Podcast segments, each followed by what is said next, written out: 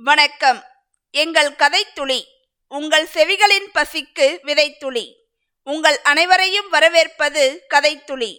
உங்களுடன் பேசிக்கொண்டிருப்பது உங்கள் காயத்ரி தேவி முருகன். முதலில் கதைத்துளிக்கு ஆதரவு அளித்து வரும் அனைத்து தோழமைகளுக்கும் கதைத்துளியின் சார்பாக எங்களது மனமார்ந்த நன்றிகள். நாம் இதற்கு முன்னர் அமரர் கல்கி அவர்களின் சிறுகதை தொகுப்பிலிருந்து பாலஜோசியர் எனும் கதையை பார்த்தோம். அந்த வரிசையில் நாம் இன்று பார்க்க போகும் கதையின் பெயர் புலிராஜா. இந்த கதையை ஒரு தொகுப்பாக பார்க்காமல் அவர் எழுதிய நடையிலேயே பார்க்க போகிறோம். அவரது எழுத்து நடைக்கு உயிர் கொடுத்து கதைக்குள் வாழ்வோமா? வாருங்கள். இன்று நாம் கேட்கப் போவது அமரர் கல்கி அவர்களின் புலிராஜா பகுதி ஒன்று. நமது கதாநாயகர் பிரதிபந்தபுரம் மகாராஜா அவர்களை his highness Jamedar general Killedar major சதவியாக்கிர சம்ஹாரி மகா ராஜாதி ராஜ விஸ்வபுவன Samrat sir Jilani Jungjung Bahadur MA DAC DC CRCK என்றும் சொல்வதுண்டு. புலிராஜா என்று சுருக்கமாக சொல்வதும் உண்டு. அவருக்கு புலிராஜா என்ற பெயர் ஏன் வந்தது என்பதைத்தான் இங்கே சொல்ல முன்வந்திருக்கிறேன். ஆனால் முன் வருவது போல் வந்துவிட்டு பின்வாங்கும் உத்தேசம் எனக்கு கொஞ்சம் கூட கிடையாது. ஸ்ட்ரூகா பாம்பர் விமானம் வந்தாலும் நான் பயப்படப் போவதில்லை. ஸ்ட்ரூகா தான் என் கதைக்கு பயந்து ஓடும்படி இருக்கும். புலிராஜாவை பற்றி மிகவும் முக்கியமான ஒரு விஷயத்தை முதலிலேயே சொல்லிவிடுவது அவசியமாகிறது. ஏனெனில் அவரை பற்றி படிக்கும்போது அப்பேற்பட்ட அசகாய சூரனை கண்ணால் பார்க்க வேண்டும் என்ற ஆசை எல்லோருக்கும் அளவில்லாமல் உண்டாகிவிடும். ஆனால் அந்த ஆசை நிறைவேறுவதற்கு வழி கிடையாது. பரதன் ராமனிடம் தசரதரை குறித்து சொன்ன பிரகாரம் உலகிலே பிறக்கும் ஜீவர்களெல்லாம் கடைசியாக எந்த இடத்துக்கு போய் சேருகிறார்களோ அங்கே நமது புலிராஜாவும் விஜயமாகிவிட்டார். சுருங்கச் சொன்னால் புலிராஜா இறந்து போனார். அவர் எப்படி இறந்து போனார் என்பது ஒரு அதிசயமான விஷயம். அதை கதையின் கடைசியிலேதான் சொல்ல வேண்டும். ஆனால் அவருடைய மரணத்தில் ஒரு பெரிய விசேஷம் என்னவென்றால் அவர் பிறந்த காலத்திலேயே அவர் ஒரு நாள் இறந்தும் போவார் என்று ஜோசியர்கள் கண்டுபிடித்து சொல்லிவிட்டார்கள். குழந்தை வீராதி வீரனாகவும் சூராதி சூரனாகவும் தீராதி தீரனாகவும் விளங்குவான். ஆனால் என்று மென்று விழுங்கினார்கள். என்ன சமாச்சாரம்? என்று அழுத்தி கேட்டதன் பேரில் சொல்லக்கூடாது. ஆனாலும் சொல்ல வேண்டியிருக்கிறது. இந்த ஜாதகனுக்கு ஒரு காலத்தில் மரணம் நேரிடும் என்றார்கள். அந்த சமயத்தில் ஒரு பெரிய அதிசயம் நடந்தது. பிறந்த பத்து தினங்கள்தான் ஆன ஜிலானி ஜங்ஜங் பகதூர் வாயிலிருந்து ஒரு ஆச்சரியமான வார்த்தை கிளம்பிற்று. பிரகஸ்பதிகளே என்பதுதான் அந்த வார்த்தை. எல்லோரும் அப்படியே பிரமித்து போய் நின்று விட்டார்கள். ஒருவரையொருவர் பார்த்து விழித்தார்கள். நான் தான் பேசினேன் பிரகஸ்பதிகளே. இந்த தடவை சந்தேகத்துக்கே இடமில்லை. பிறந்து பத்தே நாளான குழந்தைதான் அவ்வளவு திவ்யமாக பேசியிருக்கிறது. தலைமை ஜோசியர் மூக்கு கண்ணாடியை கழற்றிவிட்டு குழந்தையை உற்று பார்த்தார். பிறந்தவர் யாவரும் இறந்துதானே தீர வேண்டும்? அதற்கு நீங்கள் என்ன ஜோசியம் சொல்வது? மரணம் எந்த விதத்தில் நேரும் என்று சொன்னாலும் அர்த்தம் உண்டு என்று சின்னஞ்சிறு கீச்சுக் குரலில் யுவராஜா திருவாய் மலர்ந்தார். ஜோசியர் தலைவர் மூக்கிலே விரலை வைத்து அதிசயித்தார். பத்து நாள் குழந்தை பேசுகிறது. அதோடு இல்லை. இவ்வளவு புத்திசாலித்தனமான கேள்வி கேட்கிறது என்றால் இதென்ன?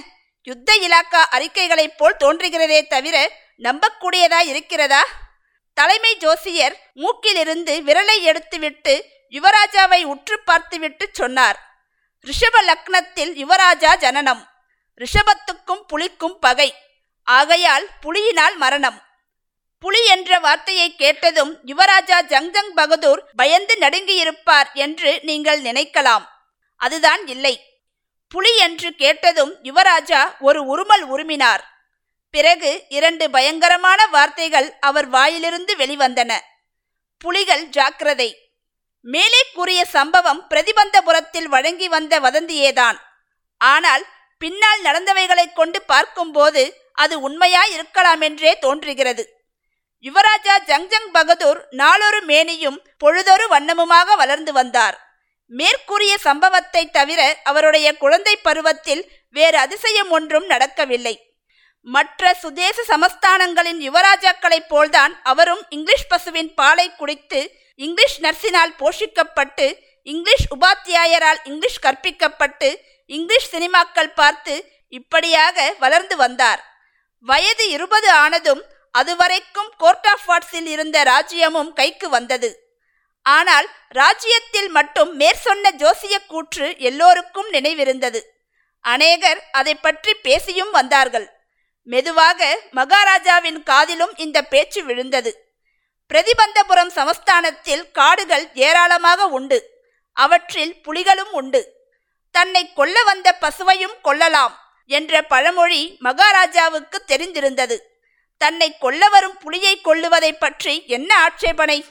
மகாராஜா புலி வேட்டையாட கிளம்பினார். முதல் புலியை கொன்றதும் மகாராஜாவுக்கு ஏற்பட்ட குதூகலத்துக்கு அளவில்லை. சமஸ்தானத்தின் ஜோசியர் தலைவரை கூப்பிட்டு அனுப்பினார். செத்த புலியை காட்டி இப்போது என்ன சொல்கிறீர்? என்று கேட்டார். மகாராஜா இந்த மாதிரியே தொண்ணூத்தொன்பது புலிகளை கொன்றுவிடலாம். ஆனால் என்று ஜோசியர் இழுத்தார். ஆனால் என்ன?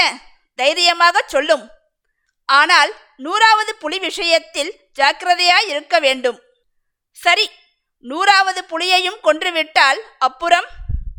அப்புறம் என்னுடைய ஜோசிய புத்தகங்களையெல்லாம் கிழித்து நெருப்பு வைத்துவிட்டு வைத்துவிட்டு தலையில் கிராப்பு வைத்துக்கொண்டு இன்சூரன்ஸ் கம்பெனி ஏஜென்ட்டாக போய்விடுகிறேன் என்று ஜோசியர் சம்பந்தமில்லாமல் முடித்தார்.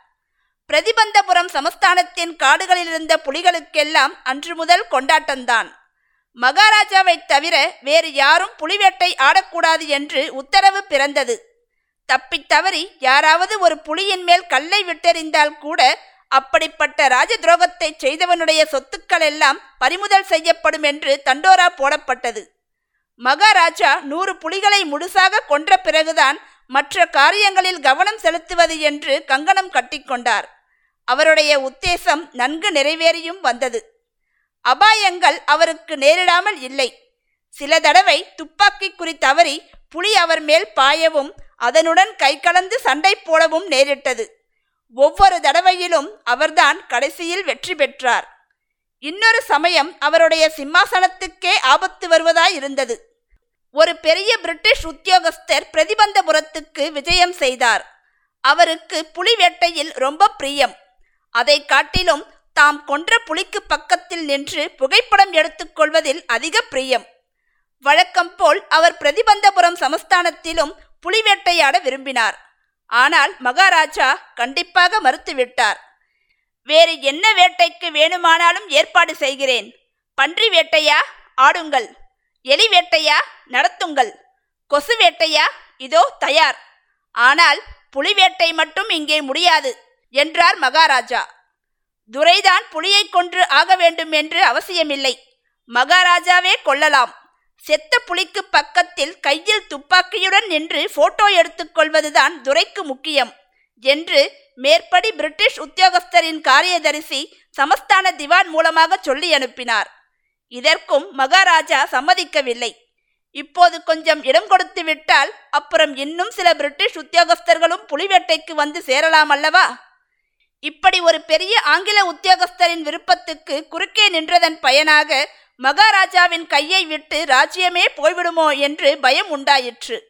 இதை குறித்து மகாராஜாவும் திவானும் கலந்தாலோசித்தார்கள். உடனே கல்கத்தாவில் உள்ள ஒரு பெரிய இங்கிலீஷ் நகை கம்பெனிக்கு தந்தி போயிற்று. வைர மோதிரங்களில் சில உயர்ந்த மாதிரிகள் அனுப்பி வைக்கவும் என்று. அவ்விதமே வைர மோதிரங்கள் சுமார் ஐம்பது தினசுகள் வந்தன. அவற்றை அப்படியே மகாராஜா மேற்படி பிரிட்டிஷ் உத்தியோகஸ்தரின் தர்ம பத்தினிக்கு அனுப்பி வைத்தார். துரைசாணி அம்மாள் ஏதாவது ஒன்றிரண்டு பொறுக்கிக் கொண்டு பாக்கியை திருப்பி அனுப்பி விடுவாள் என்று மகாராஜாவும் திவானும் எதிர்பார்த்தார்கள். ஆனால் சற்று நேரத்திற்கெல்லாம் துரைசாணியிடமிருந்து பதில் வந்துவிட்டது. நீங்கள் அனுப்பிய பரிசு மோதிரங்களுக்காக மிகவும் வந்தனம். இரண்டு நாளைக்கெல்லாம் நகை கம்பெனியாரிடமிருந்து மூன்று லட்சம் ரூபாய்க்கு பில் வந்தது. மூன்று லட்சம் ரூபாய் போனாலும் சிம்மாசனத்துக்கு ஆபத்தில்லாமல் தப்பியது பற்றி மகாராஜாவுக்கு சந்தோஷந்தான். இனி நடக்கவிருப்பது யாது? புலிராஜாவின் வீரம் வெல்லுமா அல்லது விதியா? என்பதையெல்லாம் நீங்கள் தெரிந்து கொள்ள வேண்டுமென்றால் இந்த கதையை தொடர்ந்து கேட்க வேண்டும். நாம் கூடிய விரைவில் பகுதி இரண்டில் சந்திக்கலாம். அதுவரை உங்களிடமிருந்து விடை பெறுவது உங்கள் காயத்ரி தேவி முருகன். நன்றி வணக்கம்.